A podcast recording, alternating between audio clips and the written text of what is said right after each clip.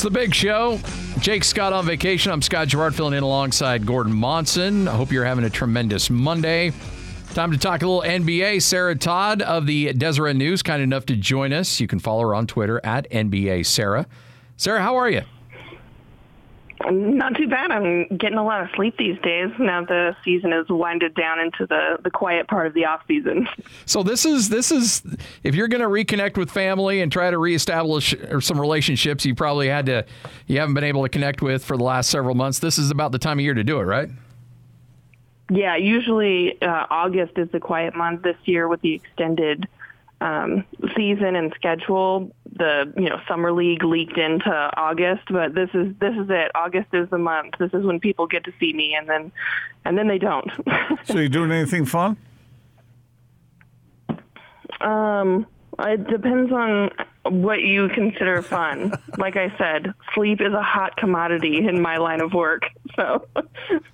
No doubt about that. All right, so now that summer league's over, now that everything's kind of in the rearview mirror, kind of give uh, the Sarah Todd grade on how the Jazz have handled themselves in the offseason and how much improved they are going into this next season. Yeah, I think that the you know the Jazz were never going to do anything big and splashy this offseason. It's not like they were going after like huge free agent names. The the whole goal was to you know add around the edges of the roster and kind of sprinkle in things that would make them more versatile, maybe give some more experience to the depth on the roster. And I think that they did that. On paper, the Jazz got better this offseason. You look at the addition of Rudy Gay. I mean, if you're going to replace Georges Niang's minutes with Rudy Gay, that's uh, an obvious upgrade, I think, for anybody looking at that. And then he also gives you the option of having a, a really adaptable small ball five. And that's something that the Jazz just didn't have to work with at their disposal, at least not at the experience level that they had that they have now with Rudy Gay. And then with Hassan Whiteside, I mean, it's such a low risk, high reward move it's at a minimum to have someone that can come in and back up Rudy Gobert.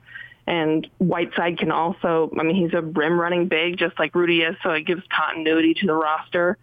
And if you look at, you know, Eric Paschall, I don't think that we're going to see a lot of him in the rotation. It would surprise me if we did but it's an incredibly savvy business move for the front office to bring in Donovan Mitchell's best friend because if keeping your stars happy in this league is half the battle. Sure, it doesn't happen very often where you have a rookie come in and make any kind of dent at all in a positive way. But uh, what are you hearing about Jared Butler? Is this a kid who's mature, who could maybe have at least a shot at doing that, or no way? There's definitely a shot. I mean, there's always a shot. With him, I think there definitely is a shot because the maturity, like you mentioned, is is big with him. I mean, he he's the kind of guy that comes in and he's already asking a ton of questions. He knew he wasn't going to play in summer league, but he was out there, you know, with the guys and watching everything that they did. He was sitting with them on the bench. I mean, that's you don't have to do that. You don't have to be there. And then it's not like you were just doing it for appearances because it's not much of an appearance once you've already, you know, been signed and have some guaranteed money and you're not going to play. And I, from what I've heard around the league and from a lot of like scouts and people who've talked to him and who know his situation at Baylor, Uh, they're they're very surprised about how low that he fell in the draft down to 40 because he was considered to be a lottery talent. And so I I would not be surprised if he worked hard and then got an opportunity to come in and get some minutes and surprise people. That being said, like you said, rookies rarely do that. And so if he doesn't get a ton of minutes, did a ton of run this season, that also wouldn't surprise me.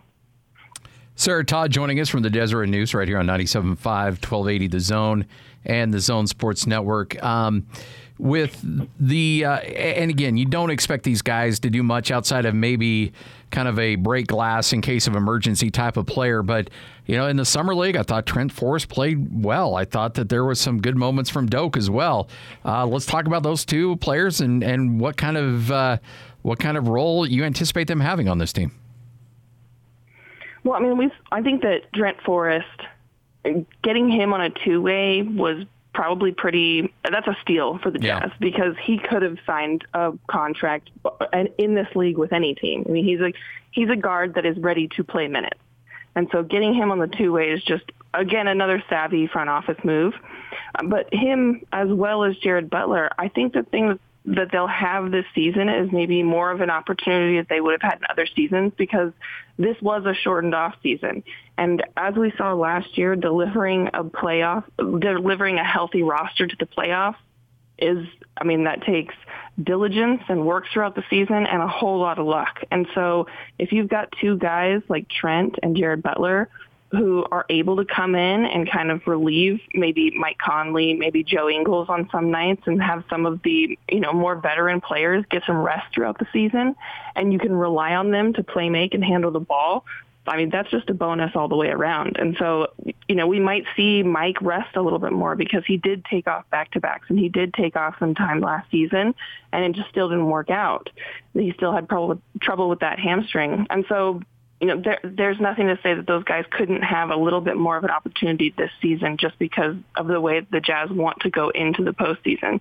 But like you said with Trent, I mean, he still has to work on his shot. That's really the only flaw in his game. If he could shoot the ball reliably, I there's no way you'd be able to get him on a two-way. He's really really smart. He sees the court well. He has really incredible passing IQ and he knows how to get to his spots once he's in the lane. And so he's really good and for Doke, he's you know he's he's strong, he's big, and he dunks hard. Yeah. and that's that's really the job for him. And uh, one of the things that you'll need to see is like in his development trajectory is he wants to block every shot.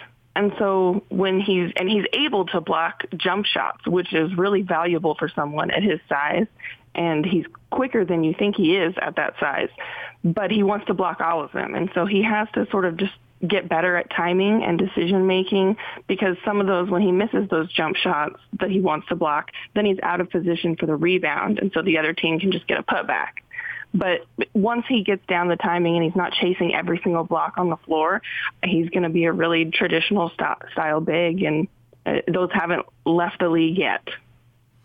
You mentioned earlier that Eric Paschall, that addition uh, as one of Donovan's good friends, is a savvy move, and I agree with you 100%.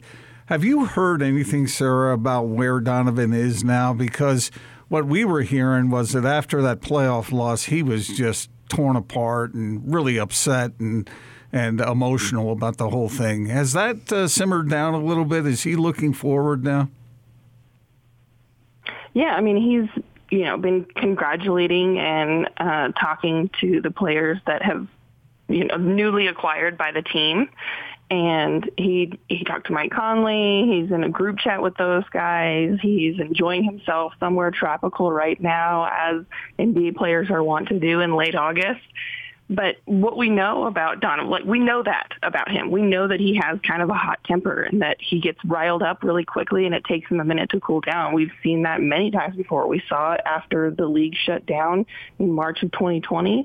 We saw it again when the training staff didn't want him to play at the start of the playoffs. He gets really hot and then he cools down and he comes back to back to earth a little bit. So that's as long as you know his personality and you know how to manage that, that shouldn't be a problem. And honestly, for you know a guy playing professional sports, it's surprising, I think, when people aren't that passionate and don't get mad about situations. And so I don't think that's a knock to his personality at all. I don't think that it's much of a negative. It's just something that we know about him, and so I'm not I'm not worried about that. If you could um, project uh, best case scenario, uh, but also be realistic on games played for Mike Conley this season, would it be 60, 65? What would that number, what would be a successful amount of game, realistic games played for Mike Conley this upcoming season? Well, I mean, the the season was uh, 72 games, and he missed the second night of back-to-backs in almost all of them. I don't have it in front of me exactly the nights that he played last season, but I I wouldn't be shocked if it was less than 60. And honestly, I think that it would be a success if he played, you know, 55 games. And I know that that would be missing a lot of games in the season, but if he played 55 games and he was effective and maybe that means sitting out the second night of back-to-backs or the if they play, you know, two and three nights, then maybe not playing one of those games or depending on the length of a road trip, maybe using one game on a long road trip to just rest and recuperate. I don't think that would be cause for concern at all. And I think that the Jazz really do need to be as cautious as possible. And so, I mean, if he ended up playing 60 games, I think that, that would be an incredible success, especially if he were able to play 60 and also go into the postseason completely healthy. You know, when load management first came out, I loathed it. I didn't like it. I thought uh, the paying customers should be able to see these players play.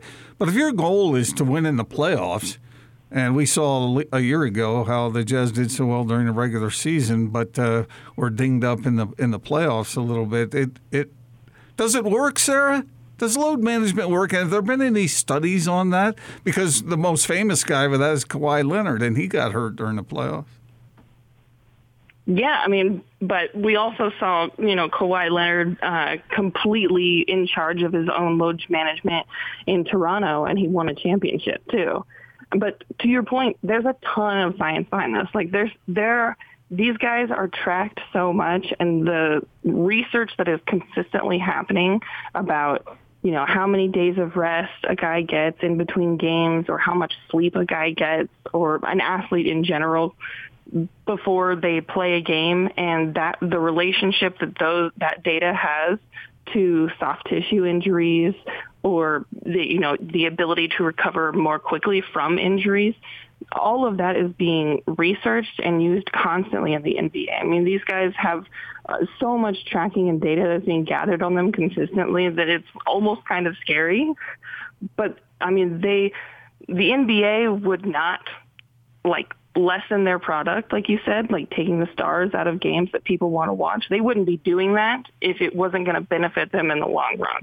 Because the bottom line is that the NBA is a business and the bottom line really matters to them. And so they wouldn't be allowing their teams to do this if there wasn't science and data to back it up. And it absolutely does. So, Sarah, the uh, wizard down in Vegas, as Jake likes to call him, have pronounced uh, the over unders on total victories this coming season, and the Jazz were tied for fourth. The Nets at 55 and a half, the Bucks at 54 and a half, the Lakers at 52 and a half, and the Jazz tied with the Suns and the Sixers at 51 and a half games. I know I don't suggest that you bet on in any way, shape, or form. Entertainment purposes only. yes, yes. But do you think the Jazz will win would you go over or under? That's the question. If I was a betting woman, I I'd probably take the over. I mean, they won 52 games in a 72 game season with just about the same roster, and they're going into it healthy, and they're going into it, I think, upgraded. But you know that it also brings into question like what what are the Jazz searching for right now because they won the regular season last year and so they've kind of marked that and like you know they've got that notch on their belt now and that's not exactly what they're interested in. I don't think that's what the fans are interested in either. You know, winning the regular season was good once and now they they want to do more in the postseason. A second round exit just isn't going to cut it again, you know, and so I think that if the if they wanted to maybe rest guys more, maybe, you know, try out different lineups if they were going to experiment more, which I don't completely expect from this team, from Quin Snyder, and sacrifice some of those regular season wins so that they're more prepared for the postseason. I think that's really smart and that's an absolute possibility. But I mean, if we're looking at the success that the team had last year, I'd take the over there. Sarah, appreciate it as always. Uh, great conversation and. Uh, I know you may not be, but I think we're all looking forward to September and getting this thing going again. Get some sleep. Uh, I'm always looking forward to it. awesome. Thanks, Sarah. Sarah, Sarah Todd, uh, beat writer for the Utah Jazz for the uh, Deseret News right here on 97.5, 1280 The Zone. Go over or under? Oh, over. Yeah, yeah 51 and a half. Yeah. Remember, we're back to an 82 game schedule yeah. next year. Yeah. I wonder why. I mean, I would think higher for the Nets, Bucks, Lakers, and Jazz, and the Suns and the Sixers probably too. Those numbers seem low to me.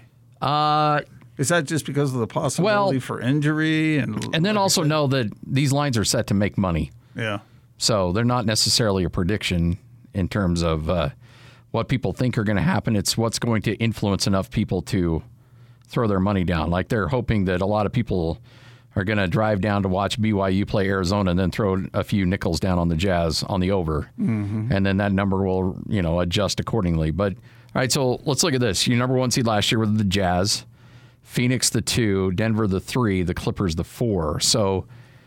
Clippers will probably be without Kawhi Leonard for a good chunk of the season. Uh, Murray's injury happened in, I think, early April. So Denver's going to be without him for a while. They still have the MVP. Phoenix just re signed Chris Paul, so they're going to be a problem. Um, Dallas should be better. Portland. Portland just seems to do what Portland normally does, hang in there in that four to seven range in the playoffs. Um, you know, the Lakers, like they're going to be back and they'll do what the Lakers normally do. So, um, what was so? Who was number one? The, the Nets. Nets 55 and a half. Nets at fifty-five. Then the Lakers at Bucks at 54 and a half and the Lakers at 52 and a half. That's going over.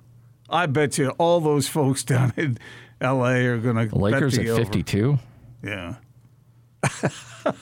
Duly noted. Scotty's taking notes over here. Entertainment purposes Yes, of only. course. I can make a phone call during the break. I'll get back to you. Comes another email from Adam Silver. I got to call my buddy Saul over on State Street. How's Saul doing? Uh, he's minus a kneecap, but other than that, he's doing all right.